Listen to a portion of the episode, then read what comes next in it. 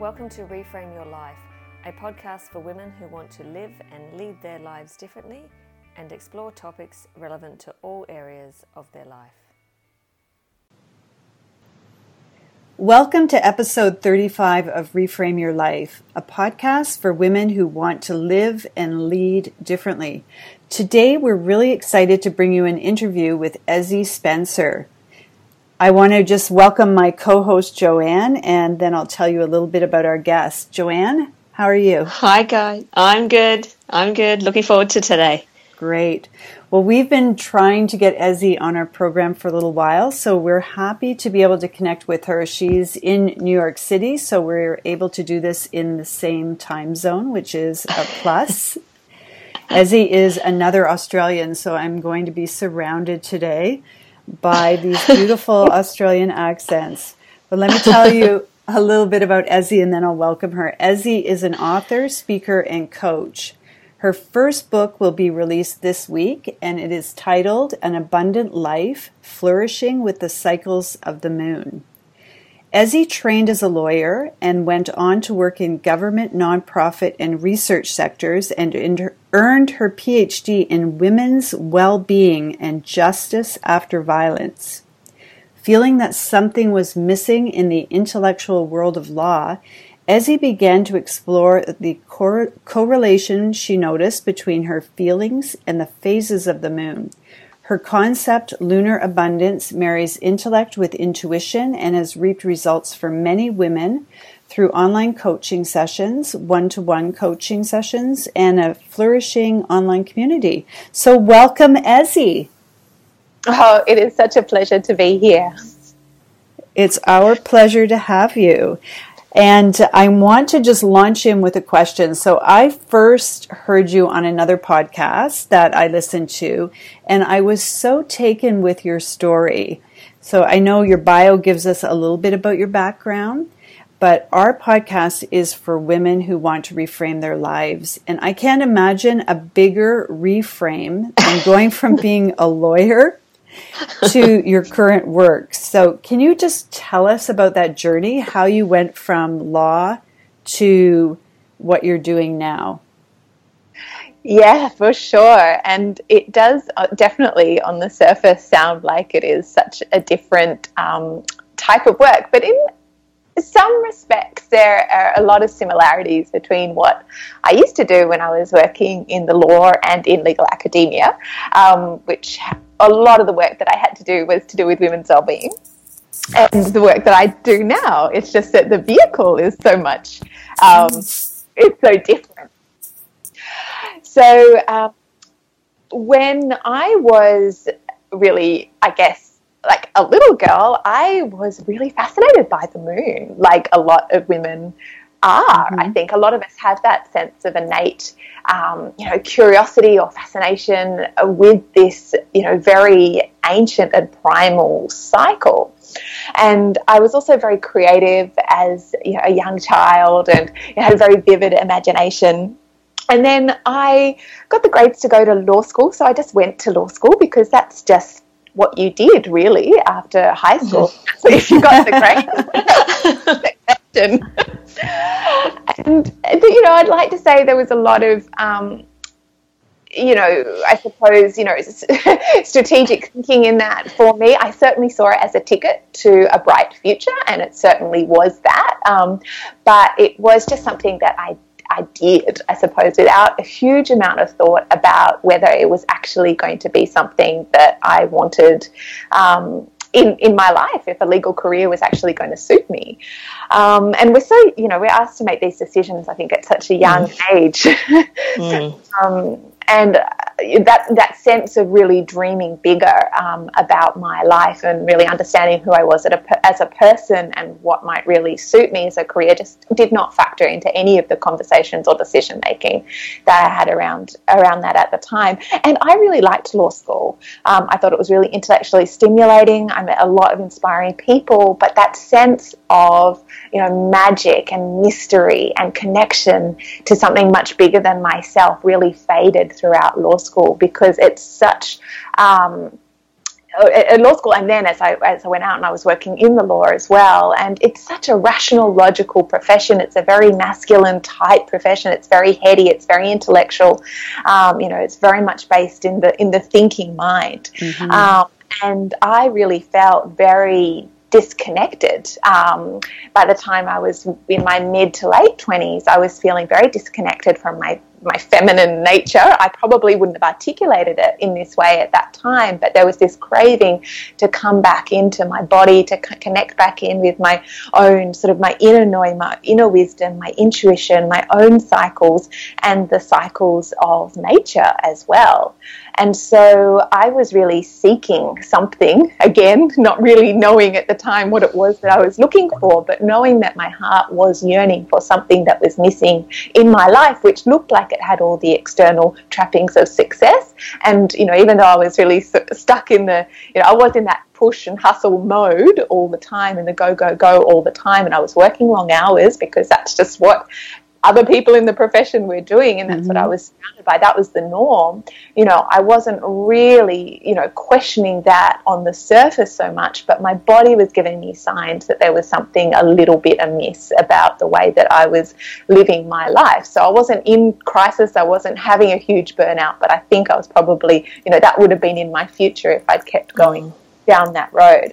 So at some that's sort of the background I guess for what how I developed what was originally a personal practice. And so I would um, journal at night. I find journaling to be one of the best ways to really make sense of yourself and the way that you're feeling and your place in the world. Um, you know, just between you and the page, there's mm-hmm. a lot of truth and, um, and wisdom that can emerge um, and a lot of self knowledge as well. And so I would journal at night to try to make sense of the way that I was feeling, to make sense of what was really missing for me. And at some point, point, I started to put in to my journal where the moon was in the sky.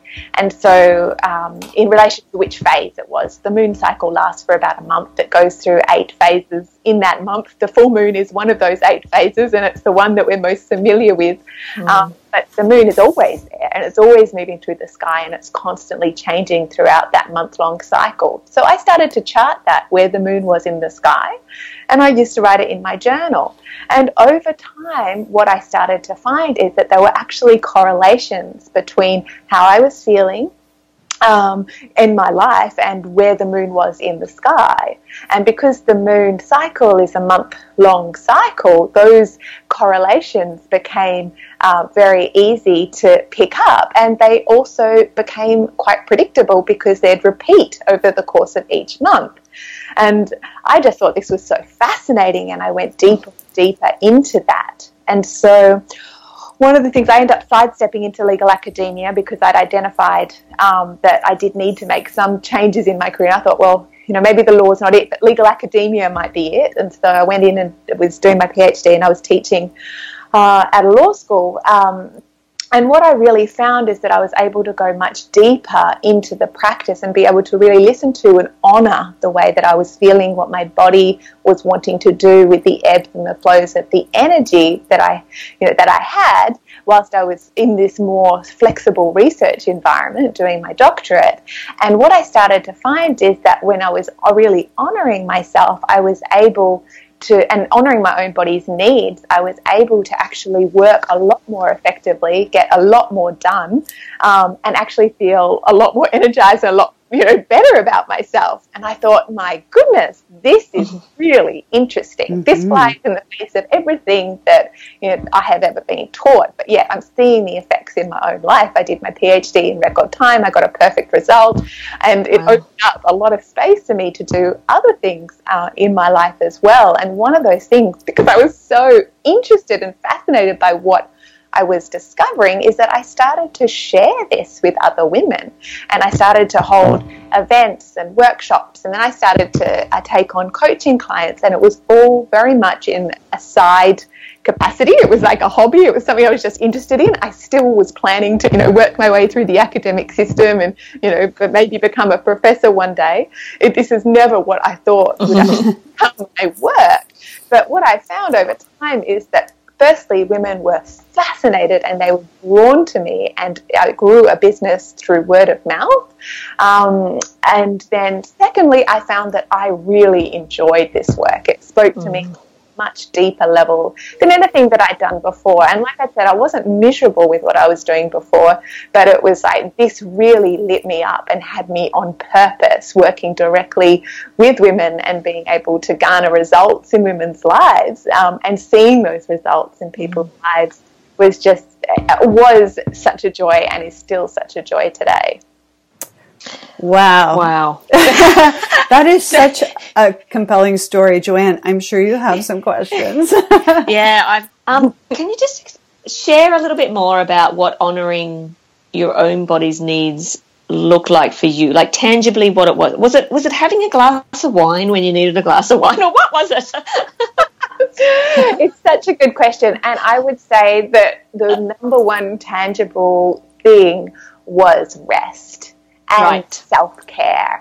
And not, and specifically when I talk about rest, it's not just, you know, for me, just like, you know, taking a day off and just being in bed, you know, yeah. because in you know, the modern world, you know, with our modern lives and responsibilities, and you know, if we have dependence and that kind of thing, that's just yeah. realistic. Um, yeah. And I would, I found that the way that I was living my life was all or nothing. Is that I would push mm. and push and push mm. and go until mm. I'd reach the brink of exhaustion, and my body would be so tired that I would need to spend that day in bed because I would just be so worn out. Um, so I was living in this all or nothing kind of way before, and so a really, I suppose, that tangible um, way of then bringing this sense of honoring my body into my life was to really build in these mm. periods of rest and even some unstructured time as well. And the way that looks in the moon practice is I'd mentioned previously that there are eight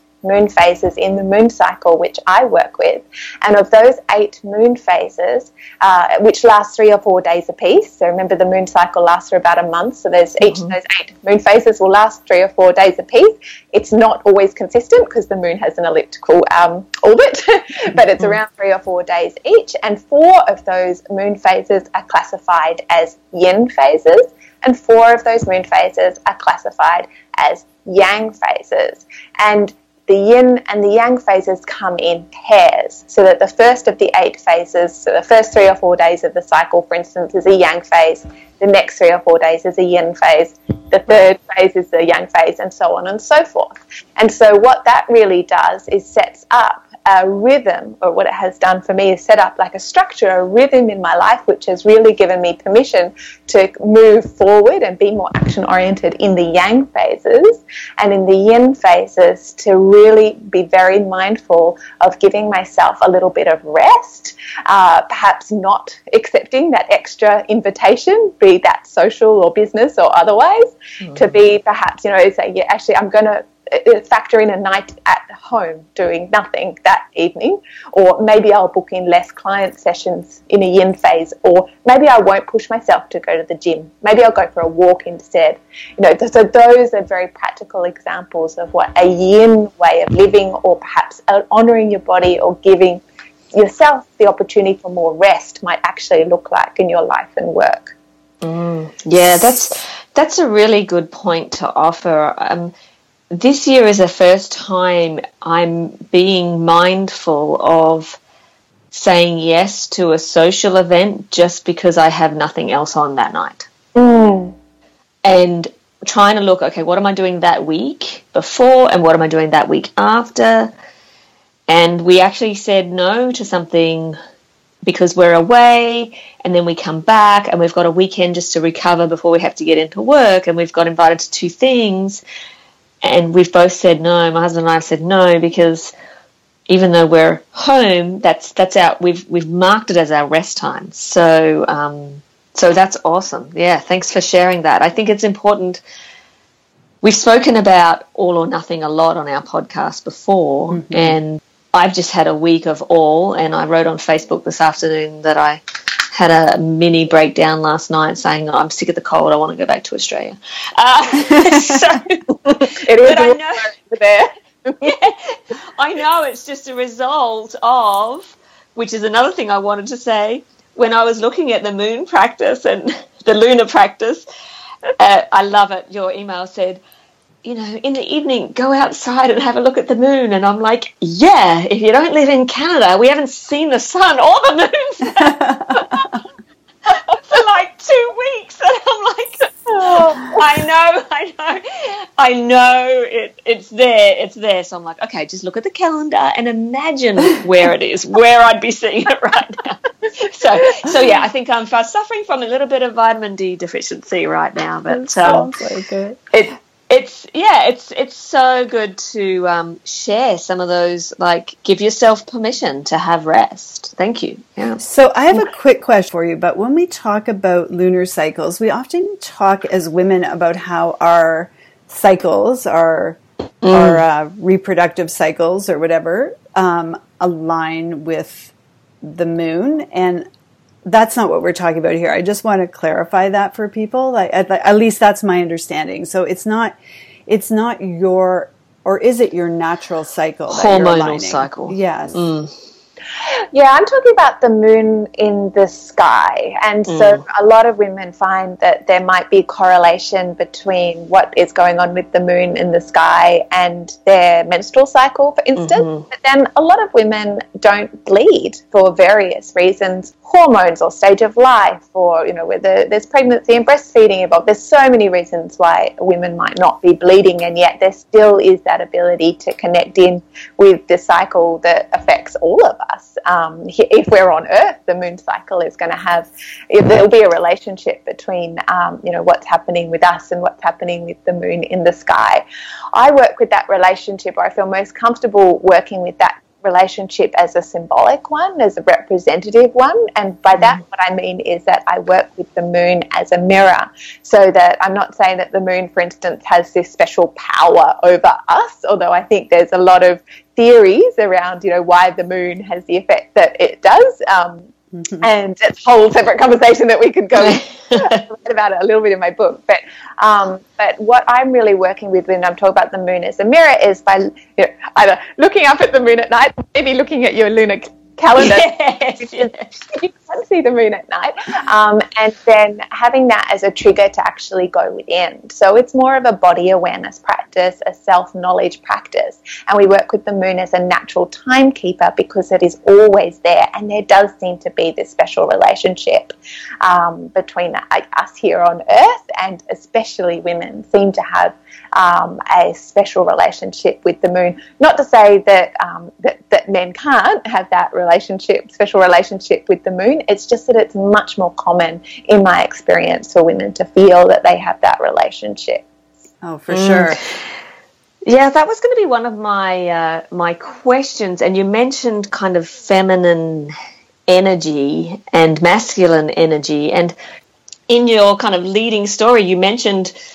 Well, I was taking away, you know, masculines maybe more on the thinking and the doing side. Um, uh, can you share any thoughts about kind of the masculine and feminine energy? If you've done some any research in this, of course. But Yeah, I mean, I think that uh, these uh, these can be quite slippery terms to define. So when Right. I'm talking about feminine in this way, I what I mean uh, when I talk about feminine and masculine, I tend not to talk about it all that much. I tend to talk more of using the words yin and yang right, for the reason that I think it gets a little bit confusing and it gets a little bit blurry with gender, and that's actually Ah. not where I'm going when I'm talking about these concepts. So, what I mean when I talk about feminine and masculine or yin and yang, they're really modes of operating. We all need different, these two different modes of operating, and obviously, two modes is dumbing it down a bit, but it's you know for the as a, it's for a, as a teaching vehicle. Um, you know, we're going to have multiple modes of operating. We- We've all got lots of different things to do and need to wear lots of different hats. Um, but when I'm talking about the yin mode, I'm talking more about it in terms of polarity, and I'm talking about this in terms of being more, restoring, receiving. And um, when I'm talking about yang, I'm talking about it being more in the action oriented doing right. so I think that it. I mean, I I think in in in some respects, I feel like the English language hasn't quite, perhaps. Um, caught up to these concepts in a way. And mm. a lot of people talk about feminine and masculine. I feel like it's a little bit, um, in some respects, it can be a little bit misleading, or it can feel, or you can sort of feel a little like pathologized, or like there's something mm-hmm. wrong with you. For instance, if you're like, I'm a woman and I'm in my masculine, or he's says yeah. I'm masculine like, what does that mean? And, you know, how does that fit in with my identity? And I feel like a more fruitful inquiry is to ask yourself whether you have a healthy relationship between your own yin and yang modes of operating. So, for mm-hmm. instance, when I was working in my previous career, and this is still a shadow pattern in my life which comes up uh, over and over, and I and I need to be aware of it and continue to work with it, which is why the lunar abundance practice I developed as a personal practice for myself because I needed it, and I still work with it as a personal practice with myself because I can really fall into the overachieving yang, going, going, going, doing mm-hmm. mode. That's a very um, deeply embedded wiring uh, in me. But the thing is, is that it's not always healthy for me. And it's not always healthy for anyone, regardless of gender, to be in that going, going, going, doing, doing mode all the time. Some people might actually be in that mode all the time and it might be really healthy for them. Other people might be completely in the yin mode all the time and it might be fine for them. So, again, like it's not intended to pathologize your natural setup or you know, any way that you are working in life and work if it's working for you. The inquiry or the invitation is just that is there a healthy relationship within yourself? Do you have a healthy balance within yourself of these different modes of operating? And if not, then uh, what are the types of actions or the types of changes or tweaks that you might make to your life and your work so that you are able to have a more joyful, easeful, graceful um, experience of being alive because it's such a mm. gift to be alive and we have so many opportunities available to us and we can uh, i think you know many of us can can be having a better time um, and enjoying life a little bit more yeah. Oh, I love that reframe. Do you have mm-hmm. a healthy relationship between the yin and yang modes of operating? That's going to be make it an Instagram post, I'm sure. That's awesome. Yes. Thank you. That's great. Oh, so much in there. I was just like madly taking notes and thinking about so many of the things that you were talking about, and um, trying to not jump all over the place either and be a little coherent in this in this conversation, but I am going to make a little bit of a leap because I was wondering how this process applied to book writing for you because you just mm-hmm. finished writing a book and I know mm. when whenever we go into a project and like writing a book or I've not I've never written one but my my husband has and I know what that was like for him and I know when you're doing something like that it can become very deadline driven and yet it's a highly creative process. So, how did your practice inform writing a book for you? Mm-hmm. Such a good question, and it did so really in a number of ways. And one of those ways was around the day to day writing, really working with the yin and the yang modes of operating, which I mm. explained in brief before. And so, what I find, for instance, is that during a yin period, I tend to be very creative. So I actually tend to um, to write a lot because I love writing. And so for me personally, you know, writing is a creative endeavor, which when I have the time and the space and when I'm rested, it tends to really flow for me. So I do a lot of creative writing in those yin times and I work with the yin phases of the moon because that is, for me, that's this very, you know, very gentle, structured um, timekeeping that's set mm-hmm. up, not by me, but by the moon in the sky and by what I'm overlaying on that. So I would find that in the yin phases, that would be the time that I would have more of that free form creative writing. Then in the yang phases, that would be the time where I'd actually bunker down and maybe write that introduction, which I was finding a little bit hard for that mm-hmm. Or it's things that I needed a little bit more of a nudge on, perhaps doing a little bit of editing or maybe adding in, you know, really um, going into tussling with a particular point that I was having a little bit of difficulty with. I wasn't able to um, to, to, it wasn't coming through that easily. I'd really need to sort of sit down um, and give myself a bit of a push and a nudge. That might be something I do more, say, in a yang phase. So that was one of the ways that the practice played out in the writing of the book.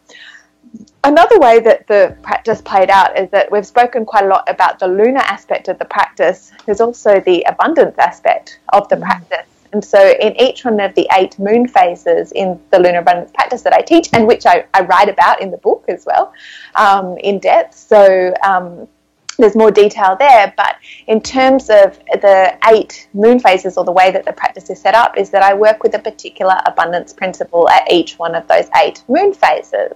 And so each one of those eight abundance principles really does inform the entire practice. And the very first one of those principles is intention. And so it was for me writing the book very uh, intentional. Every aspect of writing the book was very intentional. And so I would, right back from the point at which I decided to write the book, I decided to write the book a year before I sat down and wrote, put any pen to paper. Um, I sat down a year in advance and one afternoon and did a quick outline for the book. Um, for the chapters for the book, and it took me another year before I actually had the space and the time, or where I I created the space and the time to sit down and write the first draft. And so it was a year in the making. I had this intention that I was going to write a book, but then I got even more intentional about it. What exactly did I want the writing process to be like? And I really felt like I wanted the writing process to feel very easeful, graceful, joyful, mm. abundant. So that intention was I was holding that intention. And I was also holding an intention for my readers because this is my own practice. I was working with this practice myself, but I was writing this book for people who weren't me. I was writing this book for my readers. So my intention around who were my readers, but also what did I want my readers to feel as they were reading the book, and also, you know, how what did I want? What was my purpose for the book? You know, and my purpose for the book was that I wanted it to get into the maximum number of hands um, and minds and ears and eyes of, of of the right people who were really going to benefit from it and get something from it. And so I really went into it by wanting to enrich other people's lives and being very clear about how I wanted them to feel as they were working their way through the book. And so, um, so that was a way that intention played out very much in the writing of the book. Uh, as well. And then I'd set my own new moon intentions as I went through the, the writing process mm. around creativity and flow and that type of thing as well. Wow. Mm. That's such a good example for me of how what you're doing looks in life, that um, how you actually practice mm. it, you know, moving it from sort of more of that conceptual place that we were talking to the reality of this is what it looks like to live with it and to sit with it when you're actually working on something. So thank you so much for sharing mm. that. I've never heard those words used to describe the process of writing a book. like they were very positive words that you use and they were the intention that you set. So, yeah. Yeah, I just thought this book was going to be. I mean, what was the point of doing it if I wasn't going to have fun? yeah, yeah. Most people, it's like, oh my God, writing this book, you know. and did your fun include where you wrote the book? Yes, so I decided that I wanted to write at least the first draft. I wanted to have an immersive experience to that. So that was one of the reasons why it was it was a year in the making. Like I could have sat down and started chipping away at this book um, every day. You know, I could have done that, but I chose to take a writing retreat and I went to Bali mm. to actually sit down and write that first draft in an immersive way. And I'm so glad that I did that because it really imbued the entire process um, with yeah fun and magic and creativity. Bali, oh my, yeah very place to be. Incredibly, yeah. Incredibly privileged to have had that opportunity. How long were you there? Well, I was following you a little bit on Instagram there, and I was I thought you lived there, and I was like, oh my goodness, yes, I could I could in, have a lunar abundance practice if I lived there. yeah, lunar abundance is um, is very easy in Bali. Um, yeah but it's good. It's, it, I mean, Lunar Abundance has taken me around the world, so I'm extremely lucky with that. And that is one of the intentions that I had for my business, which is that I wanted to be location independent with my business. Not because I mm-hmm. wanted to be on the road all the time, but because I knew that my my life and my work was going to take me to different places, and I wanted to have the opportunity to continue to work with clients whilst I was um, in different geographical places. So. Um, yeah, I spent several months in, in Bali last year. It wasn't all just working on the book, um, but it was um, definitely a part of that for sure. Sandy and I often talk about creating the space to write, not a book, but to, you know, write our blog posts or to write content for our curriculum on workshops and things. But yeah, how you apply your practice in aligning, creating that space with the with the yin or the yang mode um, is mm. is something uh, worth looking at. So, Ezzy, we our podcast listeners um, tend to be women of different stages of life. So, Joanna and I are in two different stages of life, and I was wondering how stages of life might impact the way we interact with lunar cycles and not, and not not our physical cycles like we mm-hmm. talked about earlier but just do you find people at different especially women at different stages of life use this practice differently in their lives? That's a really good question.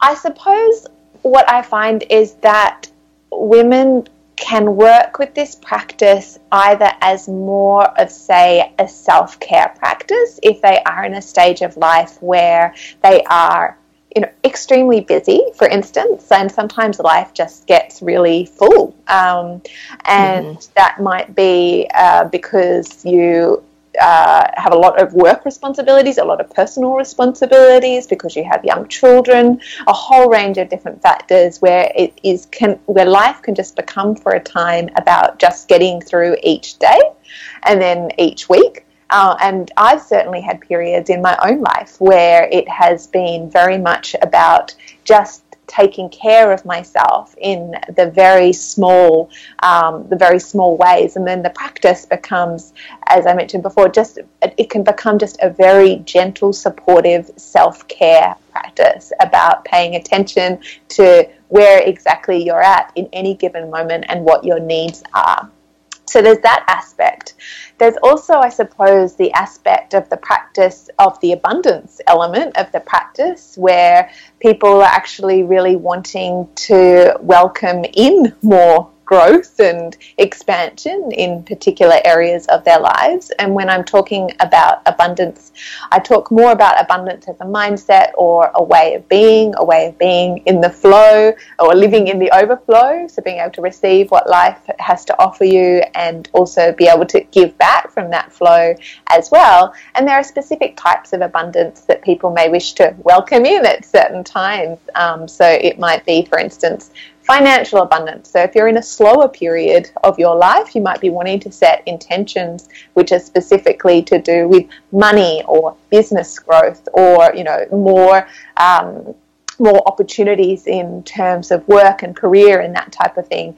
And I find that what happens is that when you put your mind to something or when you bring your energy and your awareness into a, a place on a certain topic, is that you will uh, start to see if you've follow the abundance aspects of the practice. And one of the things it's designed to do is to help you speed up in certain areas.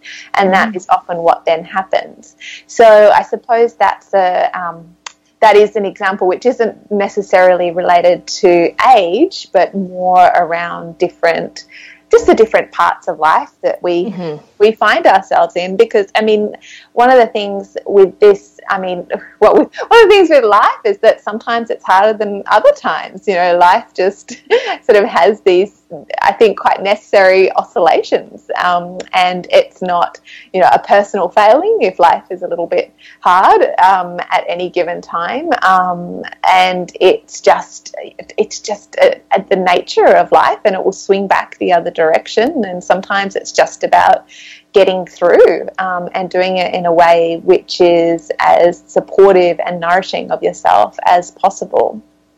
Mm, yeah, I love the abundance piece because I mean that's where we try and get to with reframe, and um, instead of focusing on any negative, how can we focus on uh, positive and create space and open up to things that may come in our lives. Ezzy, you explained about how you moved from the academic piece and you were you were coaching and you were basically building your business at the time, whether it was by intention or or just by the sheer joy of supporting women and your business kind of started organically.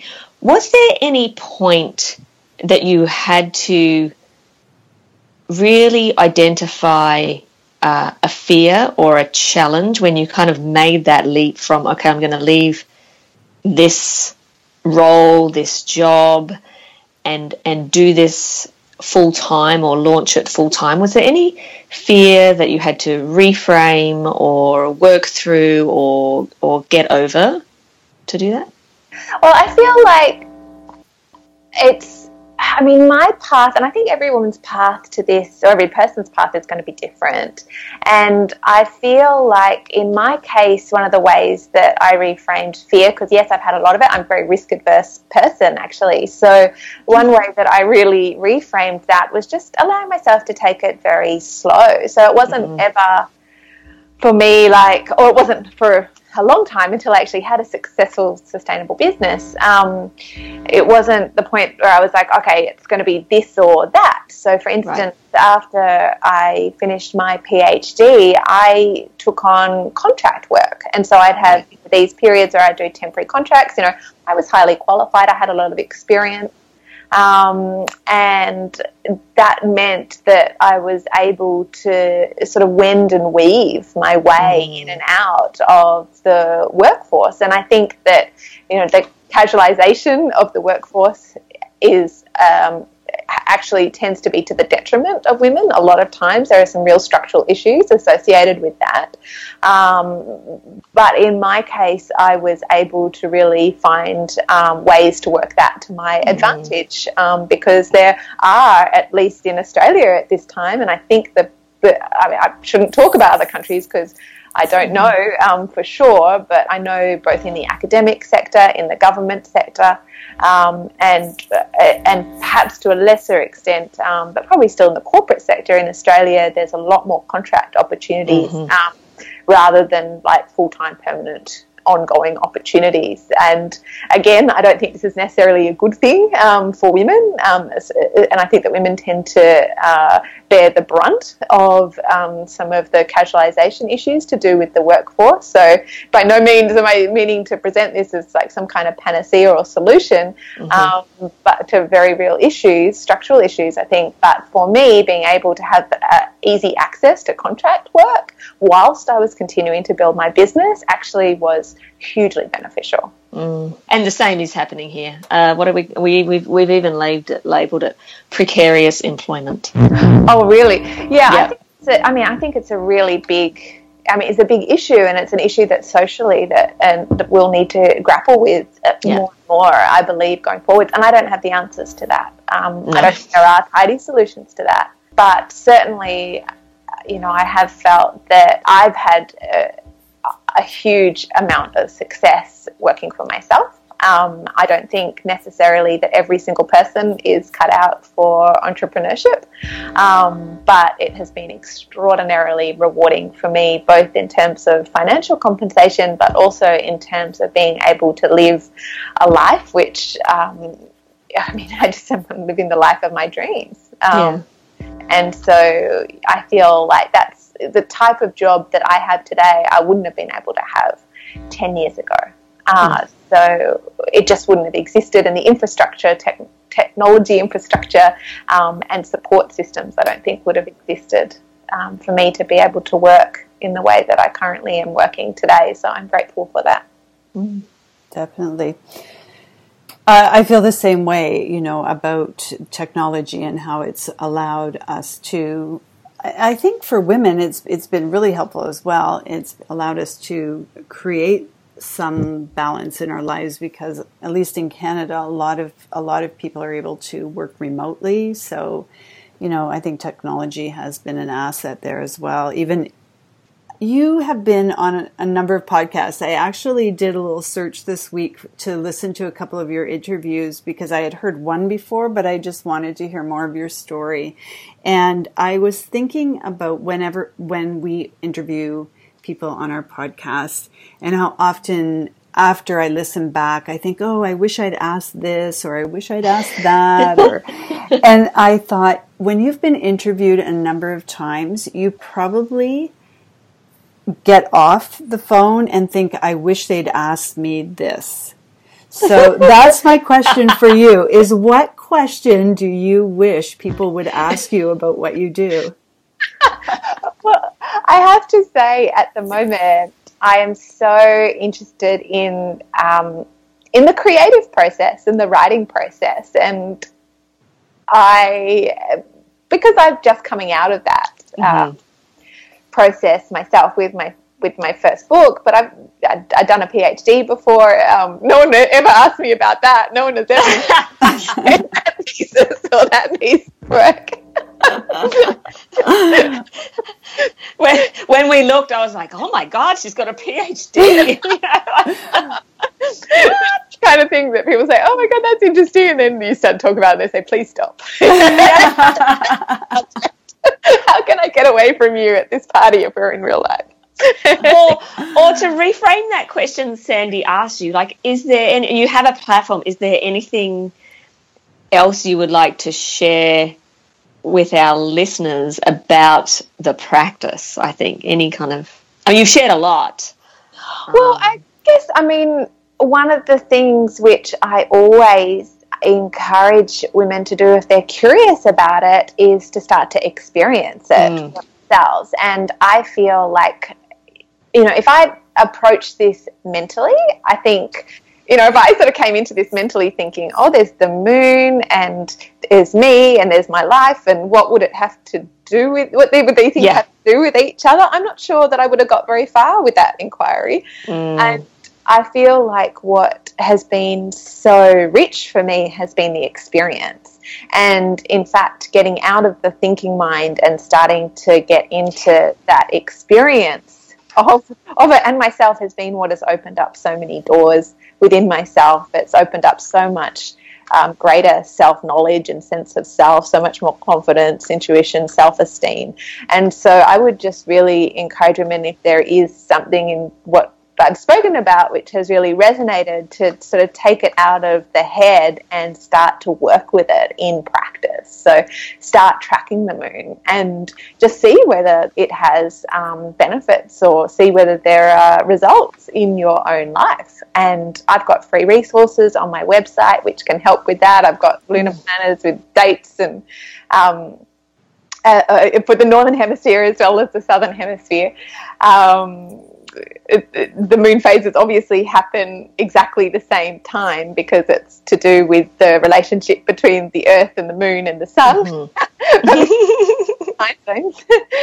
um, one of the questions I actually get asked the most is, is it the full at the same time?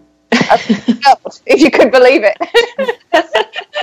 um, hence, yeah, the um, the different um, the different planners for the different hemispheres that I have on my site. But that would really be my encouragement is just to give it a go and see whether there's anything in it for you, and it might actually be, uh, or the experience of it might actually mm. be different than what you might mentally be thinking about. Mm-hmm. I can totally get why people ask questions about the you know the different like where's the moon in Australia? Is it the same as here? Because we are so disconnected from nature in our lives. A lot of us, you know, we live in mm-hmm. urban settings. I'm reading this book right now called If Women Rose Rooted. And it's really about getting in touch with sort of the natural order of things. And, and we, we don't live very much in touch with it, you know? So mm-hmm. I, I think people a lot of people probably don't even know in their own part of the world where the moon is, what phase it's in, or what where you know, unless there's a big spectacular super moon and it's mm. and it's on the news, then we are suddenly looking at the sky. But I, I think we do tend to live in isolation from from the moon and from other parts of nature as well. It's so true. And that book sounds really interesting. When Mm. Women Rose, what is it called? If, When if Women Rose- Rose Rooted, I'll send you a link to it. It's it's a really interesting book on kind of um, feminism and environmentalism. So Oh, I'd love that. yeah, Yeah. Awesome. So let's finish off by what share a little bit about your book, Ezzy. What what's it called, and what can readers expect? Yeah, so it is called An Abundant Life Flourishing with Cycles of the Moon, and it is a practical guide to starting to work with the moon phases. And I've touched on the first of the eight moon phases, the new moon, um, what that might look like, and that really is the starting point of a whole system um, that I've developed as the Lunar Abundance Practice. And the book is a very practical um, guide through each one of those eight phases. It has lots of questions and prompts so you can start to see what it might look like in your life to work with the with the moon cycle practice and it has a lot more uh, information um, about the moon cycle in general um, and you know little bits and pieces of moon mythology and that type of thing and also just the how to make this relevant in your own life and work. sounds mm, great. That's great. Yeah, really good. So, if our listeners want to know more about you, I know your book is going to be available in Australia and you're just working on a North American publishing deal right now. At least that's my understanding. So, if people want to get the book in Canada, are we going to have to wait or can we get it? Because I know it's, it's out this, it's going to be launched this week. Yeah.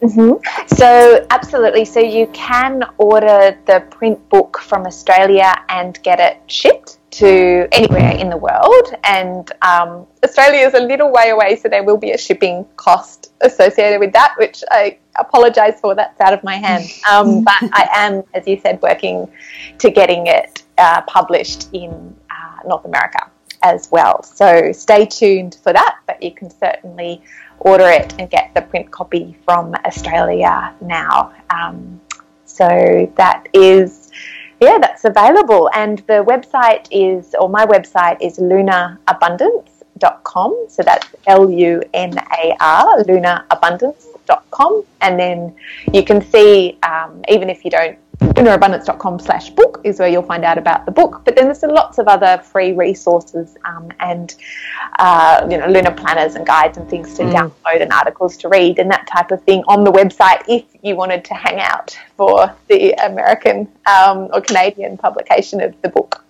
That's great. Well, maybe we'll get Joanne to bring back a crate of them when she comes back Yeah. on her next trip to Australia. Yeah, Mum might Mum might be coming for a visit this year, so she could be your like agent or something. Oh, yeah. Ezzy. The book deal. I love it. Yeah, that's yes, yeah, send her over with a couple of cases. Perfect. Well, thank you um, so much. I, I'm going to go away and journal. There were a few things I noted that I want to personally reflect on for my own work in my own life from what you've said. And reflection is a big part of what Joanne and I really encourage our listeners to do in their lives is to take time and reflect on what they're thinking and hearing and how it applies to them. And I think you've given us a lot to think about. it's been really a pleasure to have you on today. Oh, it's been so good to be here. Thank you so much. Thank you. Hi, Life Reframers. Did you enjoy our episode today? If so, please leave a review on iTunes or Google Play.